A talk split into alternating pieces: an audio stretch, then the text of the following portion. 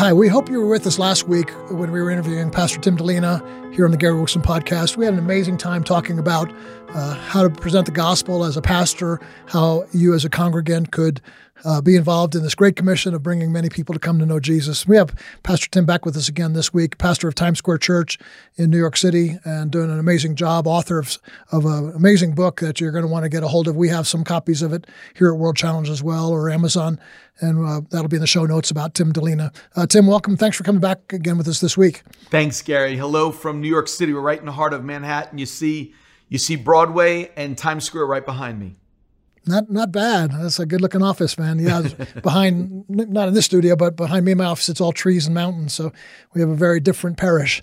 It's it's true, uh, Gary. When we were with you a couple weeks ago, I saw those mountains and I was missing the buildings. So it's just I think God God put your heart in the right in in different places. Yeah, absolutely. And that's good that we're all part of uh, God's eternal plan for touching the nations. Um, Tim, I was when you were with us a few uh, episodes ago, you, you, brought up a couple points, and we really didn't have time to get into them then because some of the stuff you were sharing, we really needed to get get out there to to those listening.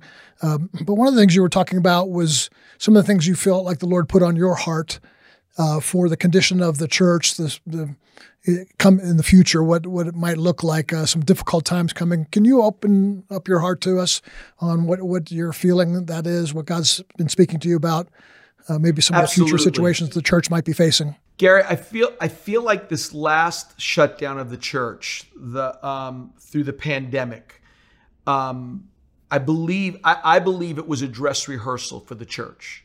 I, I, I think that God was was giving the church an opportunity to to know how to do church without a church. I think it was God getting us going back full circle, which I'll explain in a second um, even to the book of Acts. Because if you think about it, um, when Jesus was getting the church ready at the in the first century in Acts chapter one, um, he was he was releasing them into what was going to be considered at least from from up to right now the most persecuted time for the church. That that to be a Christian in the first century was going to be the hardest time in all of church history, really almost for three centuries uh, one of the hardest times to ever be a Christian because you could die, you could lose all of your possessions. It was it was true persecution. So I believe that the pandemic, Gary, was a dress rehearsal, teaching the church. It was a mercy moment on how to do church without a church, without a church building. And, and I think God was was even was even strengthening our nets as a church with with the uh, pandemic to say, I want you to use a net we could actually say the internet to be the very thing that we would cast on the on that right side of the boat. Carter Conlon, who I succeeded here at Times Square Church, that's what he says. He says it was interesting. He said they kept throwing it over the left side and kept, didn't catch anything for so, for so long until some genius goes up, uh, which was Jesus, throw it on the right side, and then you bring in a haul of fish. And and we believe, Gary, that the next shutdown, I believe, I personally believe, I'll, I'll give you a quick synopsis of what I see coming. I believe that the next shutdown of the church that he was trying to get us ready for is not going to be pandemic, it will be persecution. And I think it's going to come, Gary. I think it's going to start like this. I think it'll be in these phases. Um, I believe that the first phase, and, and, and it's already happening, will will come with the church being shut out and shut down on any social media, major social media platform, whether it's Facebook, whether it's uh, Instagram, whether it's YouTube, and it's already now. We I, we I think we both have mutual friends that are now. Uh, being removed from these platforms. And here's the language they're using, Gary. Um, it doesn't fit our community values. It doesn't fit our community values that I believe that if anybody preaches the Bible, preaches the Word of God, um, and and calls things sin and calls them for what it should be, I think that's going to be the first shutdown. It'll come from being removed from social media. I think after that, that it'll be also labeled hate speech or incite. It's incitement, and I think the government will not give the church or any religious organization a benefit of, of their 501c3 and to be tax exempt if they're not subscribing uh, to community values or saluting the flag. It's already happening in different parts of the world, from Canada to even Australia. I think it was Franklin Graham's organization that they had their 501c3 removed in Australia um, because of some of the things that Franklin Graham said, some biblical things. So I think it's going to go from social media. Then I think it's going to go, Gary, to the removal of a 501c3. Then I think it's going to happen where it's going to become fines. I think it'll the church will be fined for saying certain things or for not for for for hiring practices or refusing to do certain weddings. Um, I think the church will be fined for it. And what I believe I, I see, Gary, coming in the future could be three, five, seven years away. I, I see chains, sheriffs putting chains on the doors of the church. I could see it from, from starting in an LA or a New York being epicenters uh, of that very thing. But I, I see that being, I, I see that taking place. But that's why I think God, God is bringing it full circle back to saying you don't need a building to be the church. You don't need a, a building called uh, uh on 51st and Broadway to expand the church. That you that just as they did in the early church when Pentecost hit, Gary, you I mean you you are a student of church history. You don't have a church building until the 4th century of the church. That everything until that point is from house to house, house to house, house to house. And so that's where I think uh, we, we see happening. And so our goal, last thing I'll say on this, Gary, our goal during the pandemic was not to open up the doors um, simply, simply or only 51st and Broadway, which I think is a mistake. If any pastor was going, we got to open up the doors of the church, or we're not wearing masks, or we're not getting a vaccine, I think they're fighting the wrong battle. I think that I think what our what our work, the work that we're supposed to do for the harvest, is not an opening up the doors of the church, but is opening up every door around the world because you're dealing with a world that now has more cell phones than they do bathrooms. That you can send the gospel on a cell phone around the world where you couldn't touch someone in Uganda, Nigeria, Somalia, um, in in in in Saudi Arabia and now we're watching from here on Broadway. If they shut the doors down, and even some Broadway shows have reopened and shut down here, and we're in a Broadway theater here on Times Square, it doesn't affect us. If we shut the doors tomorrow, we are still broadcasting on Tuesday nights to almost 195 countries, on Sunday mornings, almost 100 nations, and seeing people come to Christ. Because we know that if you shut the doors of the church, you can't shut the doors to the kingdom. Yeah, that's really powerful. It, uh, it's sobering, but also very hope filled because we see around the world some amazing things that are happening where they, they've already been through that progression and even worse to the point of their lives being uh, taken from them or imprisonment in the nations and the gospel still prevailing in places like that. I was just with a, a missionary, he heads up a, an organization that's in probably 15, 20 nations in the Middle East.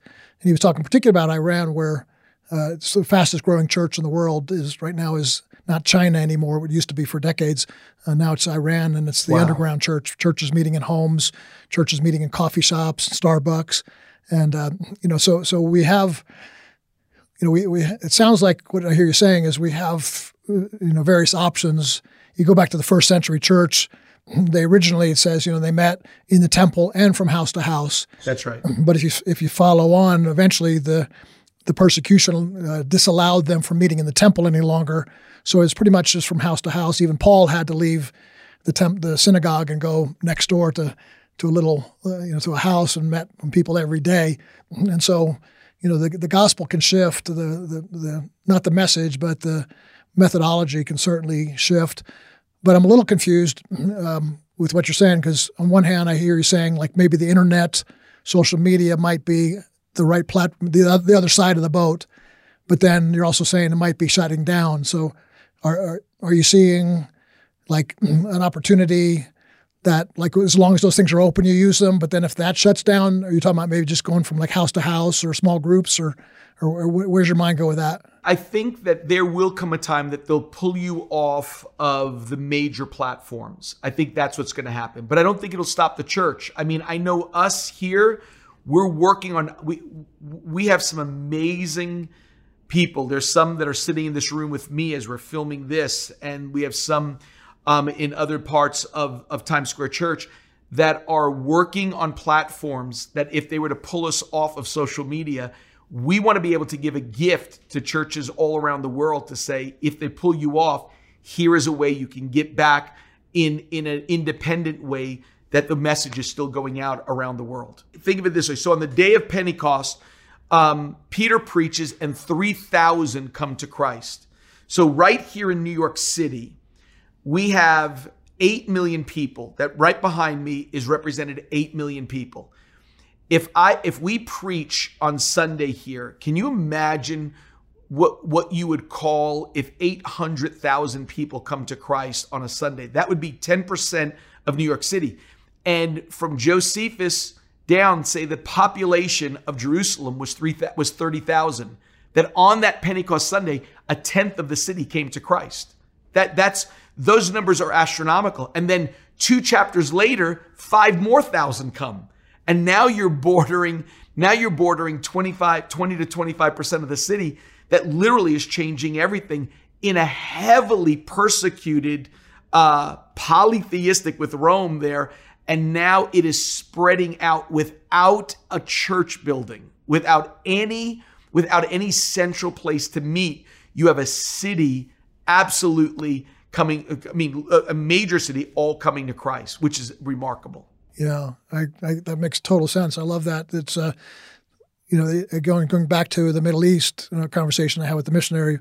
He was saying, you know, there's underground, not only underground churches, underground meeting in homes, but there's like underground things going across the social social media or that's right, even just a website or radio. Going back to old fashioned radio, you know, there's there's ways to get the, the gospel out. And I would say even one more thing is and I just uh, read something last night. It said uh, 20, 21 of the 22 miracles recorded in the Gospels in the book of Acts uh, were recorded. Only one of them was in a temple. All of them else were on the street, in the marketplace, in somebody's home.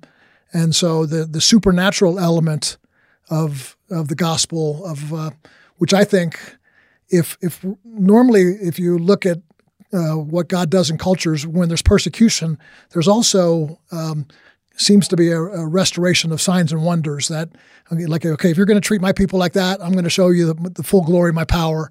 And there's people blind eyes opened up and people getting out of wheelchairs. I mean that would that would blow new york city away even if you couldn't meet in a building or they knocked you off social media and fined you and locked to chain your doors. You walk down that those streets right behind you and you start praying for sick people and they get healed. You know that's that's going to they're going to go tell their family uh, the good things that God has done. So the gospel can't be stopped. It, it, it can't be diminished, and you you can reach people through all kinds of ways. Well, Gary, I've watched you. I mean, when we have traveled in different parts of the world, I I, I can't remember being in a restaurant from from Portugal to Rome. Uh, to all different to Spain. I cannot remember being in a restaurant with you and Kelly, your wife, without you speaking to a waiter um, and whether you were praying healing and or, or, praying for them and and laying hands on them, which meant you just spoke to a thousand pastors, but that person in a restaurant was just as important. I think that's that's exactly what's going to happen to this. You you you you live that out, Gary, and even I, I see that. I mean, think of it this way: um, there's there's two there are two times in the Old Testament that the children of Israel brought into captivity, and they're very different. There's the Egyptian captivity, which is some 400 years, four four centuries, and it was uh, it was servitude. It was very much like the heinous crime of slavery, even that that our country went through. Um, and then obviously Moses delivered. Then there was this the Babylonian captivity, which was very different. The Babylonian captivity is that they were brought in in a sense as POWs, but we're given freedom. You even have a Daniel that becomes uh, that becomes a prime minister. Um, there, you have a Nehemiah who becomes a cupbearer. Think about that. You you choose a Jewish boy that you have just uh, upended his family, and and the man that you trust with your life is a Jewish boy because he's tasting it to see if it's poison. But think of this. Um, in that setting, they were they were allowed a measure of freedom in Babylon, but had to subscribe to to that uh, worldview, or, or they want everybody to subscribe to that worldview in Babylon. You can work, you can do, you can even be promoted in certain areas. Even the three Hebrew children were promoted to some degree in in with their education, but had their names changed, put into to put into uh, positions. But in every one of those, in every Babylonian captivity, and that's why I think this society is much like that. Is there comes that moment that they're going to ask you to cross over a line, whether it meant to bow down to Nebuchadnezzar's image or or it's it's now going to be against the law to pray. Um, and then the lion's den. All of those things from the furnace to the lion's den was everything was fine until you refused to cross over the line. Man, that's that's uh, that's the church. You, you briefly talked about that when you were here with us live in the studio about the kind of the church in Babylon, where it's where there's certain things, and you know, I, I went and looked at that a little bit too, and I thought it was very interesting how there are certain things Daniel and the three Hebrew children were willing to go along with. You want to change my name, change my name. You, you want to send me to a school to learn your language, you know, teach me your language. That's fine, all this stuff. Uh, but then there were certain things they refused to do. It got to a certain point where, okay, I can't bow down before your idols, uh, you know, and, and then there were certain things they they compromised, not compromised, but they and I don't want to say compromised nor manipulated, but the the meal thing. It wasn't their fight. They, they said that's we're not going to fight that. We're, we're going to fight what the word what, what our law told us. We can't defile ourselves with your food. You can't tell us not to pray. Or think about this. You're, he was violating the first commandment that to have no graven other graven image before you, no other god before me. So they said we can deal with your we can deal with certain things, but when you cross the line, which we're facing today, then that's when we have to stand up. I think that's some good guidance for what battles to pick today, you know, because on social media, there's so many different battles that people are presenting to you. Um, you know, the, the, church, you know, fight the school boards, fight the, this or that, fight, you know, and there's just like almost too many battles to fight out there. But I, I think this gives us some good guidance, like to use the, the Babylonian captivity as an example of how to operate, particularly as these things moved, as you talked about, the future uh, the things the Lord's put on your heart for the future of the church, moving to uh, tighter and tighter restrictions. You know, at what point do we, at what point do we say, sorry, that's a line we don't cross? And I think you're you're helping us uh, see that. Do you, you know, Gary? I, I and I, I, may be getting into I may be getting into some some choppy water here, but I'll just go ahead and say it because I know because I know it's a real it's a real issue in the church when they talk about a vaccine. Uh, uh, do you fight the vax? Do you no vax? Antibody? No antibody? It, it's not a battle to me. It, it, it really isn't. It, it doesn't become just as much as a name change of the three Hebrew children. It does it does that kind of stuff doesn't bother me. Um, because I feel like there is going to come such a clear battle over the word of God that they're going to they're going to say you can't say this name or you cannot pray or you cannot call that sin, or you can't. And here's what's amazing, Gary. I, I think, and this is what I think is going to be one of the evangelism tools. That that's that's what I want, and this is the fight that I want to be ready for. I don't want to fight with Christians internally. Um, it kind of goes back to the old thing when when Marines are trained to fight and go through boot camp and train to fight. What's amazing is this: is that when you take the Marines and give them a weekend pass and they go to the bars, who do they end up fighting with, with each other? If they're not on the battlefield, they'll beat up each other. And I think that's what happens to the church. When the church is not fighting the enemy, they end up fighting each other. And so when you look at a lion's den and you look at um, a fiery furnace, isn't it amazing, Gary, when the church goes through a furnace or a lion's den, when they come out, this is what you were talking about the supernatural. When God protects them, fourth man in the furnace, when God protects them, shuts the mouths of the lions, notice what takes place is that the king at that time then begins to announce, Your God is really God. Your God is really God. That I think there's going to come a time of evangelism that it is going to come through the supernatural, that people will recognize God not simply through our sermons, but through the keeping power and the supernatural power of God. That's when they announce that, that that's your God. That I think the church is going to have to go through those times. They're going to have to go through a furnace and a lion's den and see the supernatural protection of God to start winning in that sense, winning high officials that God will take the church through this. That's powerful. You know, just going back you know, as, as you were getting into those waters, you're talking about, you know, the vaccine. It's uh, certainly people that are listening now are going to have a very diverse opinion about that. Absolutely. And, and I totally understand what you're saying.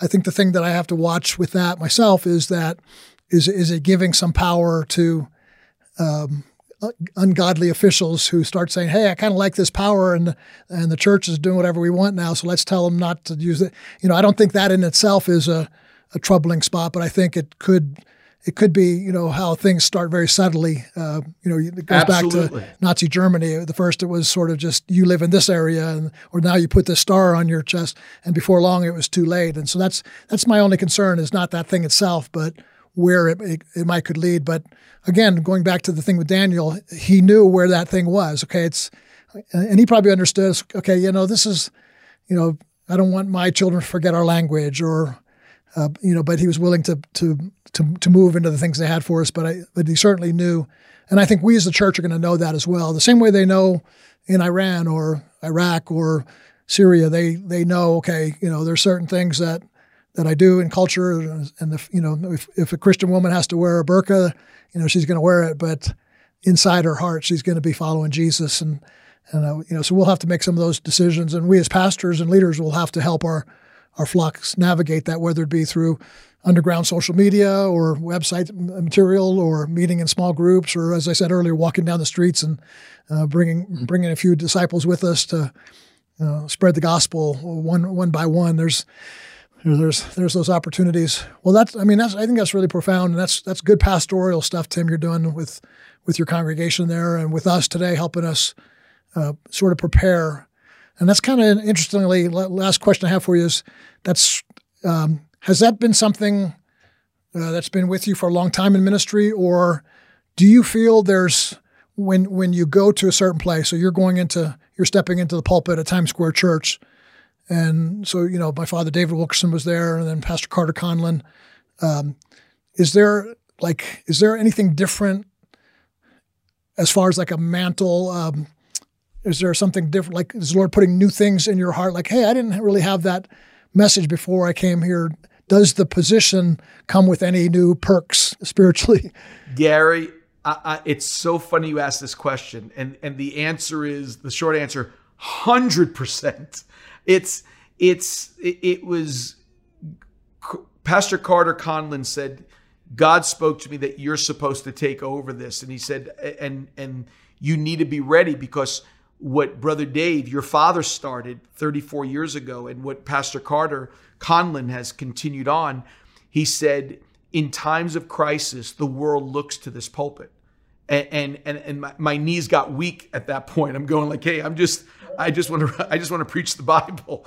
Um, but Gary, I'm telling you, it's true. I, I I couldn't even describe it to you. I would never have these thoughts when I was in Detroit, Louisiana, Brooklyn. I would never have these thoughts. Some because I wasn't the senior leader, I was an associate, or and some I was the senior leader and not and not the associate. But there is something I I what I think it is, Gary, is God equips you for the position. I think God equips you, gives you things that are really outside of yourself. It, I I I would be the first to say I'm not prophetic. I don't, but I can tell you that God has opened up my eyes to things from from being here. Um, that I know that that is the gift that your father had, David Wilkerson and Carter Conlon had. If you were to ask me, I would say that has never been my gift. And but I think it that's such a crazy question. Like, and you didn't even tell me you were going to ask this, but it's but it's true. I, I I never saw this until I came here. You know, the scripture talks about the God of Abraham, Isaac, and Jacob uh, but but you know a- Abraham was Abram at first, and you know, these guys had name changes, and they stepped into uh, a new season and, and, a new platform, so to speak. And you're you're doing that as well. And I think for others listening too, they say, well, I'll you know I'll never be be a pastor of a church with a large platform, but every Christian has stages in their life where God's bringing them into something new. And I don't believe it's based on you know you said you're not prophetic. Uh, my dad used to say he wasn't prophetic either. Uh, you know, I, I think I don't think it has to do with our our, our, our human nature, our, our natural capacities or, or, abilities. You know, Paul addresses that a lot. You know, I didn't come to you with with human wisdom or cleverness, and oftentimes you could describe that as Paul saying, "Well, he wasn't he wasn't clever. he didn't have human. Well, he was. He was extremely clever." and he could have come with eloquence. Uh, but he's saying, okay, I have those natural abilities, but I don't want to take advantage of those because I want a supernatural ability to take place. And for you to be in the position you're in right now, you know, God is, God puts upon you. When, when Timothy, uh, Paul and the elders laid hands on him, they laid hands the, and it appears there, I think, in my understanding of that scripture, he did not have the gift of evangelism. And he probably wasn't the right person to choose if you want to lay hands on somebody and say, we're going to make you an evangelist because he was so timid. And so I'm seeing that now as God, you know, chooses the foolish things to confound the wise. And most people want to operate in gifts, I think, with okay, I'm kind of outgoing, so I'll be a prophet or an evangelist, or I'm kind of a gruff, rough, tough, kind of tumbling guy, so I'll be a Old Testament prophet. But I think God does. I'm seeing with me, God does the opposite. Like I'm, I'm an introvert.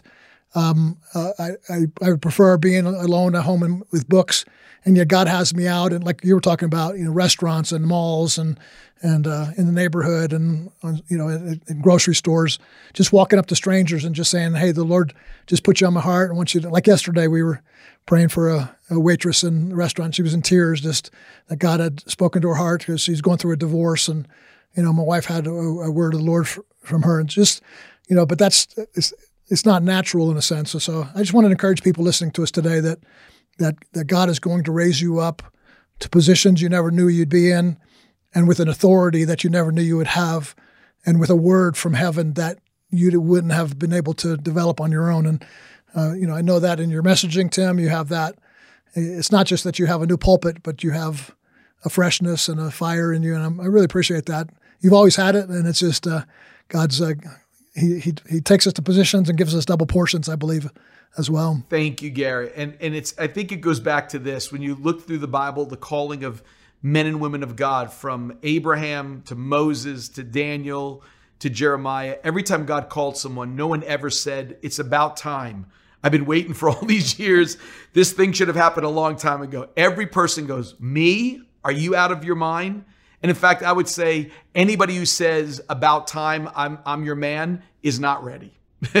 and so when, when God called me here, I was going like, seriously, I'm the wrong man for this and but that's that's God taking the foolish things of this world to confound the wise.